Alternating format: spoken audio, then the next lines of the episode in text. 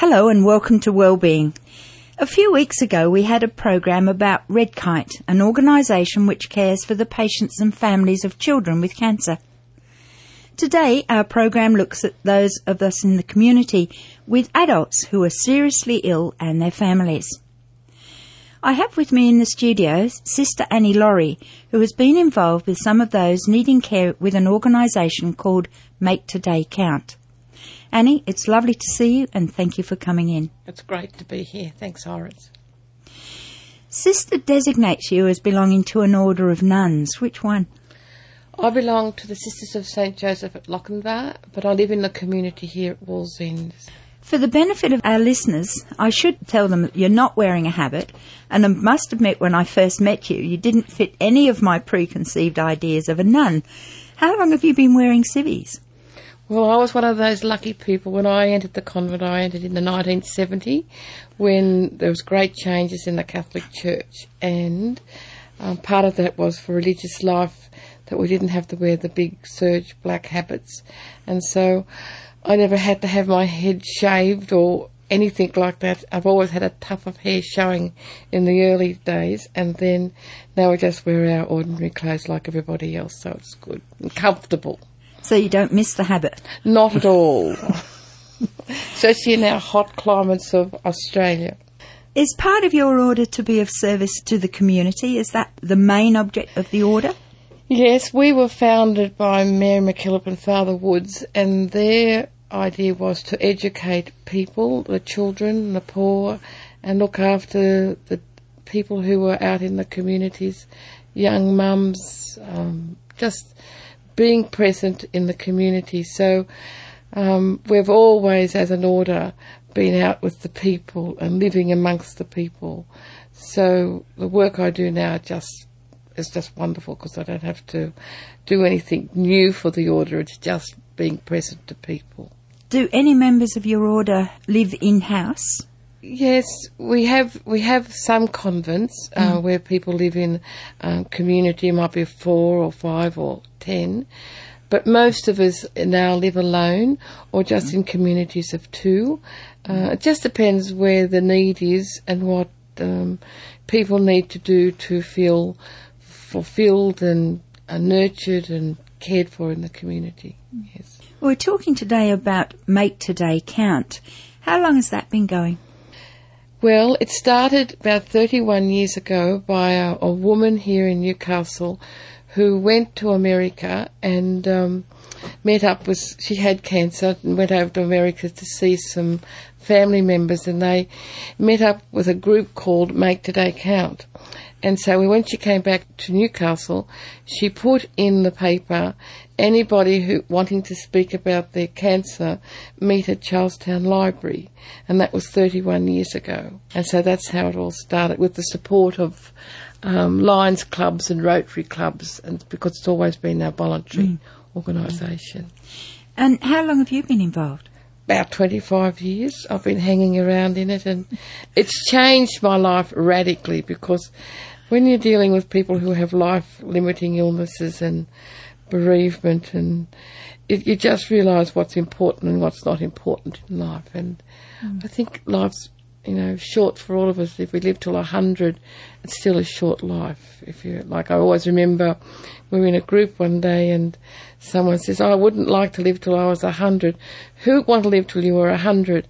And someone said, "If you were ninety-nine and a half, you might." So I think it's all about, you know, where we are at this moment in our life. And if you're really sick, well, you mightn't want to stay on the planet too long. But if you're really well um, and you want to reach 100, that's fine. So, how many people actually work with you at Make Today Count? We have about 20 um, volunteers who are really active, but we have about 50 that um, come and go in our lives. Uh, it just depends. Like looking after people who have got um, needing support is, is quite exhausting for the families and also for the volunteer. So we always give time out for the volunteer when the person dies so that they can get refreshed for the next time they want to do some more caring. Do all of your um, long-term patients die, or do some of them recover enough to get back into the community? Oh, yes, a lot do recover because of treatments that are, are now around, but a, a lot do die. Um, because we, our work is about supporting people emotionally, so a lot of the time, by the time people come to us, they're very sick and they realise they need support.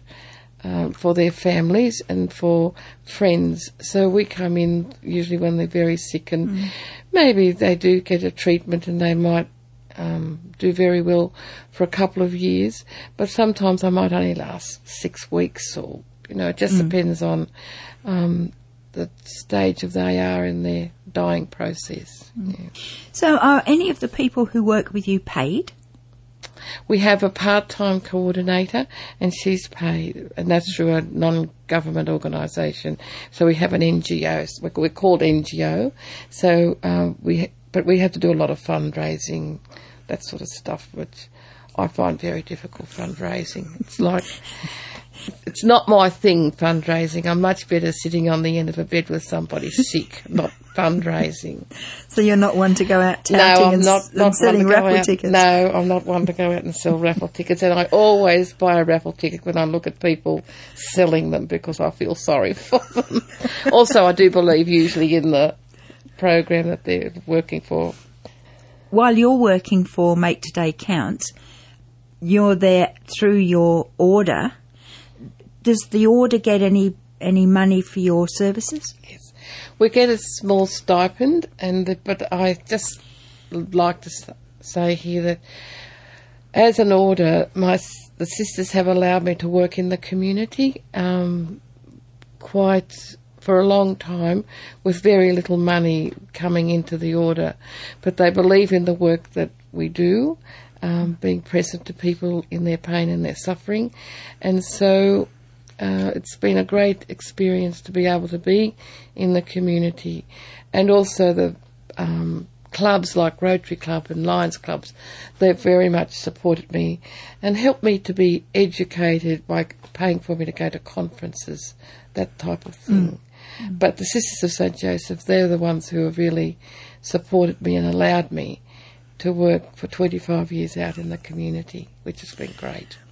Uh, I must admit, I wish our listeners could see the grin on your face when you're saying things like that. Um, so you get all your money through fundraising. Yes. Do you have a special day here in Newcastle? Well, we do. On the third Sunday in March, we have Jazz in the Vines, and that's for our fund. That's our main fundraiser, mm. and that's next on the 13th, no, 15th, 15th. Of, mm. of March. So we're praying that it will not be raining and all will be well. And anyone can come. You're listening to Wellbeing, and my guest today is Annie Laurie. Annie, let's talk now about Make Today Count and the and about the people you help. You come in direct contact with a person who is seriously ill themselves, or just with their family or not with their family, if you see where I'm coming from? Usually we get in contact with both parties, the person who is really seriously ill and also with the family that's supporting them, uh, caring for them. It might be a husband or wife caring for the person, or it might be a son or daughter, or it might be a whole family that's supporting the person. So we get involved with everybody because it's about really being present and helping people to do it right because you only get one chance to do this right. Mm. And my thing is, if you do it right, after the person dies, people can get on with living the best way they can. There's less chance of them saying, I wish I had done. Mm. And often people fall through the cracks of life. What I mean by that is when we go into their into their lives, we can support them by saying what's available. Like sickness makes people very poor. Mm. Um, so it's about making sure that they know about Centrelink, they know about what's available in the community from community nurses, hospice, um, outreach hospice. But it's important that people know what's there so that they're not going to be scared. I mean, it is scary when you when someone you love's dying. So it's about really helping people to get have the confidence to do what they want to do. Does the patient need to have a terminal condition for you to catch up with them, or is it just general support for someone who's very ill? For example, um, perhaps somebody who's on a dialysis machine, likely to be there for a good while, and then they're fortunate enough to have a kidney transplant. Do you still keep in touch with that person after they've had the surgery, for example?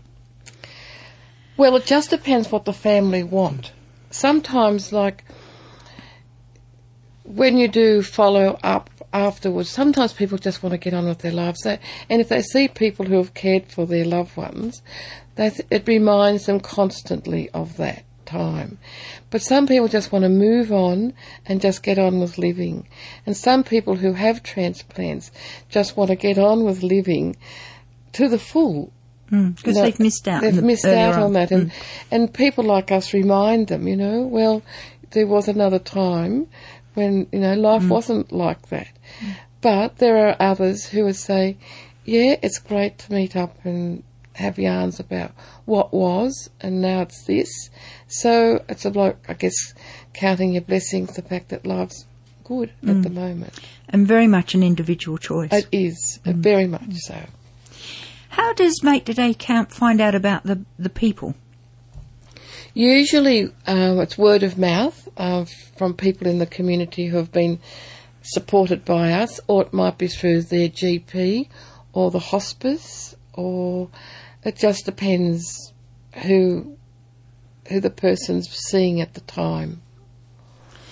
And can their family get in contact with you even if the, the patient doesn't? You know, if the patient said, "Oh no, I'm I'm doing Oh, okay," Yes. um, but can the the family catch up with? Yes, they can. And sometimes that often happens because sometimes the person who has got the life limiting illness or life threatening illness, they just don't want to know about it.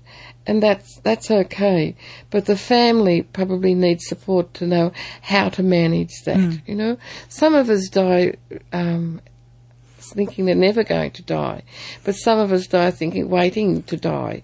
So everyone's different, and it's important that everyone does it their way, mm. not the way we think. This person's dying for the first time, and so we have to really respect their story, and that's really important. Does the fact that being a nun make any difference to your approach to people? You know, as in um, a secular or non-secular attitude. I don't think so. I, I just think I have the privilege of, um, in my work, that I'm more av- probably more available to be called out at night time if things are in crisis, um, because I haven't got a family, and I can go if I haven't got other commitments. Whereas if you were a nine till five job, that's very hard to do that. And that's what's very important in Make Today Count that we are available 24 hours a day, seven days a week, so that people know they can call us. And usually people never call us unless they really want you. It's amazing. They they only call you when they really need you, and they have respect for us in that as well. So, but my I guess I'm really um, I really admire the way people are so present to their loved ones, but also present to the other people around them. I guess, for example, we've had people dying over the last few weeks with all these bushfires, but the people have been interested about the bushfires, mm. even though they're really confronted by the fact that they're going to die, but st- and their loved ones going to die. They're still aware of other people. Yes, I, yeah, I yeah, follow your drift on that one. Yeah. So it's it's about um, being there with just with the people at this time. And what actual support do you give? Mostly we give emotional support. Sometimes, um, because I'm a nun, I sometimes hang out with some spiritual stuff. and and that's good too because um, a lot of people um, may not be active in their church or active in their religious beliefs, but most of us have some sort of um, belief or a reason why we're on this planet. Mm. So it's about journeying with people about discovering why we're here and and how we leave the footprints on people's hearts and how we allow relationships to be better before we die or maybe relationships with the person who's dying that that can be sometimes bridged and mended. So that's really important for people. The other day when we were talking you mentioned that over the years you've had youngsters call out to your your house and stayed with you and you've been sort of a not really a babysitter in the true sense of the word, but supportive to these. How does how does that work? Is it just that they live in these particular people live in the area and it's convenient? Well, it all started because some of these children have genetic illnesses and they are life limiting, life threatening, and so I started supporting those families, and then we realised how hard it is to support families who have got disabilities. And so um, Helen and myself in our little community started caring for for these children, and also I was the pastoral care worker for one of the schools, and so disability schools, and so we became aware of the stress that that is for parents. And, and in that, we've been able to support the families. And doing that, they came and stayed with us where we had hands on care for them. But now that they're in their 20s and I'm getting old, um, I mean, this all happened 20 years ago, so they were all young and beautiful and wonderful little children. But now they're these handsome, um, teenagers and beautiful teenagers, so, or now they're 20, 22, they don't need old ladies like me looking after them. I'm quite sure they come back and say hello though on occasion. Oh, they do. We, we have all our meetings and go out for dinners and that sort of stuff, but it's a different thing to do hands-on care when you're getting older. You just can't do that. Mm. I mean, you can do emotional support and we still do that for the parents and that's fine. But to do hands on, you really need to have energy. And I admire parents who are older than I am who are doing hands on care for their disabled children. You're listening to Wellbeing. I'm Iris Nichols, and my guest today is Sister Annie Laurie from Make Today Count. Annie, what about group support? Do you organise groups for either the the patient or the families or both? And how does how does that come about and how does it what benefit is it? Well, statistically it says now that people survive much longer if you do find a support group. Our support group's been going since it's since the very beginning, mm. and we're one of the oldest support groups in Australia. One of, I think we are the oldest in New South Wales, and we do work alongside um, Sydney Uni. Uh, they come up, or we go down to some support mm. groups with them, and we have two support groups a month. Uh, every second and fourth Tuesday from 10 till 12. And then on the fourth Tuesday, we'd have lunch. And we have that for the person who has got the illness plus the family that, or the person who's mm. caring for them. Now, sometimes we divide that group up the ones who are caring and the ones who are sick. And that's really important because both of them are coming from a different perspective of the illness. Mm. So that's really important that we acknowledge where people are at. And I guess from the point of view of, of the people, it gets rid of this I'm doing this all on my own. They actually have the physical contact of knowing somebody else is in the same sort of boat. And it's important that it's outside the family sometimes, that they can mm. really talk about how bad they really feel, how sad they feel, and not burden the family with it, mm. or not burden the loved one, whether it be the sick person or the not sick person. It's, mm. it's so important that the stories heard about the difficulties because mm. it's very it's very sad and very stressful Yeah. when we get something life threatening and and we're confronted by the fact that we could die tomorrow mm. rather than yesterday or whatever it is. or you know. in, in 20 years' You know, time or whatever. Well, I mean, we're Yeah. all going to die, but I mean, I'm not excited about dying. You know, I like being here. So it's about, you know, like this person's dying for the first time, if I said earlier. So we've got to nurture that, you know, and look after that and respect it and respect the story. Now, obviously, you after all of this, and and the person dies, and you give um, bereavement support. That's quite different. It, well, it must be quite different from being there while you're waiting for it to happen. So, do you wear a different hat to to do that?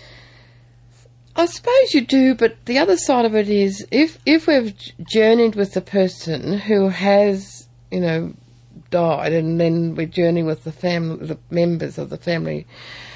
It's so important that sometimes you know the story, Yeah, and um, and sometimes people might want to see somebody else besides myself. Because they might think I know too much about that part and they won't they just want to do about this next part and, and get on with life. Yeah. You know, that's really important. So it's about um, we sometimes put them into groups, uh, which is really great because um, in groups it's that peer support, and they discover they're not the only ones like that. You Yeah. s- feeling the same feelings of um, loss and lack of confidence. So sometimes we put them into groups called the Seasons for Life, Seasons for Growth, and that's a wonderful program uh, where it's about supporting people in a peer group support, and it's it's not. Um, it's it's about education, about educating yourself about what grief is about. And when people learn about, well, I'm all right, I'm normal, that you makes do- a big difference. It does. It makes a great big difference about you've got a reason why to get out of bed, Yeah. whereas before you didn't. Yeah. Now, I've heard that you, if requested, you go and help out at funerals. What do you I do a fabulous funeral.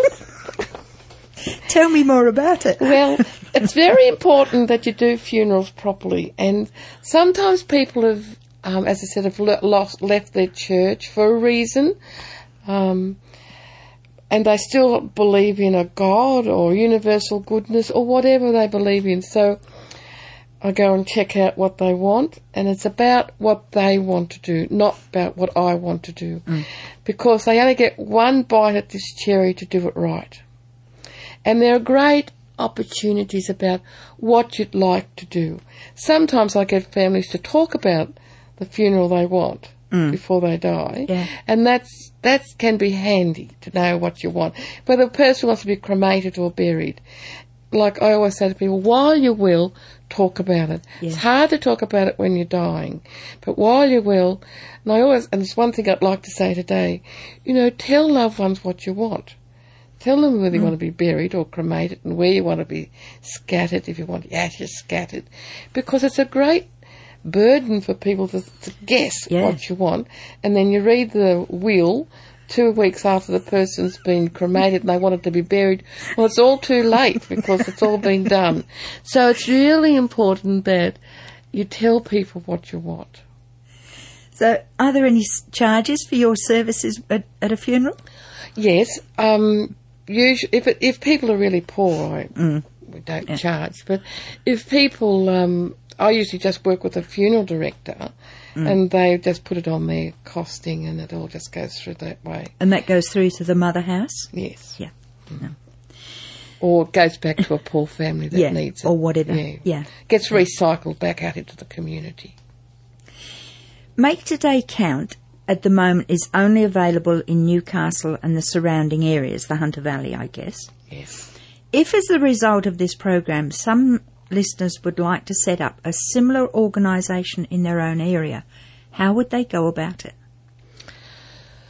Well, it's the big thing is to, know that you really want to commit to it. It's a big commitment um, to start a, an organisation up. We all know that, and to turn up every week or every fortnight for a support meeting. But it can be done, and it is done. And I would suggest that people like um, work through the Cancer Council because they're starting to use um, support groups and have them around. And also, the Cancer Council have um, a telephone system as well where you can ring up. But I would suggest that they ring Cancer Council to see if they can set up a support system beca- or group because they then I could probably get finances as well. And I guess they'd also have the Cancer Council as their background and, and their their own support Yes. as well as Yes. um, and they do education on that and how to educate people to run support groups. So, and that's what they do through Sydney Uni. They work with the Cancer Council as well. So that's how I would go about it if I was going to start up again. I mean, anyone's welcome to ring Make Today Count, but I think it's because Cancer Council is na- national, National. it'd mm. probably be a better way to go. now you say that people can ring Make Today Count, Yes. Which is four nine four three eight four six two. which is not the number I've got written down here No. again. Tell me again, Annie. Four nine four three eight four six two. And there'll be somebody there to answer that question at, at all Yes, usually, or if not, there's an answering machine, we'll get back to people as soon as we can. Okay. For the local people, you're in Charlestown Road, Charlestown Dudley. in Dudley Road. Mm. So that's number is available for anyone who a wants help for the condition and and, the, got, and support, yes. or if people would like to, to interested in coming to help you. Yes. Yeah. Annie, thank you for coming in and giving us the time today. Um, and I know you've got a really hectic schedule, but thank you so much and, and giving us the time and your support here. Thank you. I'm now off to organise a funeral, so that'll be good. so Well- thanks for today. I've really enjoyed being here with you. Thank you, Iris. Thanks, Annie. My guest today has been Sister Annie Laurie from Make Today Count. I'm Iris Nichols, and until the next time we meet, on behalf of us all, we wish you well.